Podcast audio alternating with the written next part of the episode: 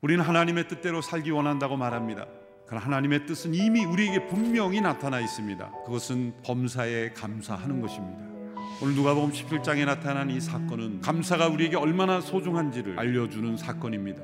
당시 사마리아와 이 갈릴리 사이에 있는 이 땅은 버림받은 나병 환자들이 함께 공동체를 이루어 살아가고 있었습니다. 그 많은 나병 환자들 가운데 10명의 환자들이 예수님 앞에 나왔습니다. 그리고 그들이 예수님의 은혜로 고침을 받았습니다. 놀라운 기적이 일어났습니다. 그런데 이 예수님께 고침을 받았던 10명 가운데 9명은 감사를 잃어버렸습니다. 단 한 명만 주 앞에 나와 엎드려 감사했다는 내용입니다. 이 내용을 통해서 우리에게 알려주신 중요한 교훈은 우리 믿음이 더 성숙해질수록 어떤 모습이 되어야 하는가 그리고 믿음의 완성은 어떤 모습인가를 우리에게 설명해 주고 있습니다. 예수님은 그들에게 내가 너희의 병을 고쳐줄 것이다. 그렇게 말씀하지 않으셨습니다. 제사장에게 가서 너희의 몸을 보이라.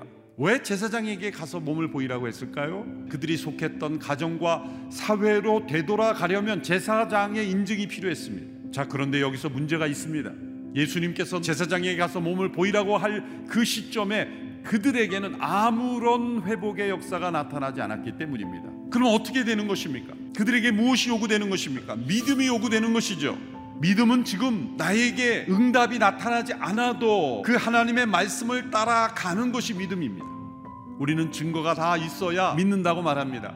증거가 다 있어서 믿는 것은 믿음이 아니라 확인입니다. 참된 믿음은 믿음 그 자체가 먼저 증거가 되는 것입니다. 놀랍게도 열명의 나병 환자들은 그 예수님의 말씀을 믿었고 그들이 제사장에게로 가는 도중에 고침을 받은 것입니다. 제사장들에게 가서 너희 몸을 보이라. 그러자 그들은 가는 도중에 몸이 깨끗해졌습니다. 말씀이 이해되지 않아도 상식적으로 받아들이기 어려워도 그 말씀에 순종할 때 신비로운 하나님의 역사가 체험되는 것 이것이 믿음의 역사입니다. 그런데 여기에서 멈추지 않았습니다. 다른 차원의 믿음으로 넘어가는 것은 엎드려 감사하는 믿음입니다. 그런데 안타깝게도 이 믿음을 체험한 자는 단 한 사람뿐이었습니다. 예수님은 이 감사한 이방 사람을 향해 이렇게 설명했습니다. 이 이방 사람 말고는 하나님께 영광을 돌리려고 되돌아온 사람이 없단 말이야. 이 말은 감사를 이렇게 정의하신 거죠. 하나님께 영광을 돌려드린 것. 감사가 하나님을 영광스럽게 한다는 겁니다. 우리가 드리는 많은 예배와 찬양의 그 절정에 감사가 있어야 한다는 것이죠. 예수님께서 왜 이것을 중요하게 강조하셨습니까? 그는 예수님을 만나 육체의 질병을 고침 받는 데서 그치지 않고 그 예수님 앞에 나와 엎드려 감사함으로 그 예수님을 알고 그 예수님을 더욱 깊이 사랑하게 된 것입니다. 그래서 감사가 믿음의 완성인 것입니다. 우리 믿음은 이렇게 점점 성숙해 가야 합니다. 기도하는 믿음은 응답받는 믿음으로, 응답받는 믿음은 감사하는 믿음으로 나가야 합니다. 감사가 믿음의 완성이기 때문입니다.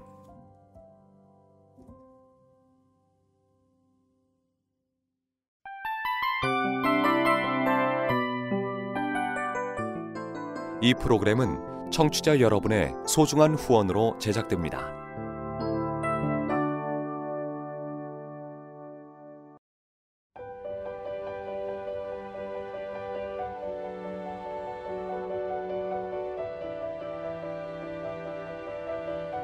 세상에는 수많은 교회들이 있지만 더 깊이 있는 말씀 강해를 찾기 위해 크기로만 교회를 선정하지 않습니다.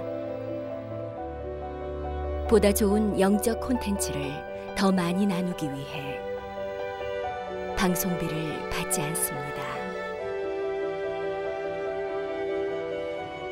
1년 365일 복음만 전하고 싶어서 우리는 광고를 하지 않습니다. 온누리의 복음을 땅끝까지 CGN TV와 함께 땅끝 성교사가 되주세요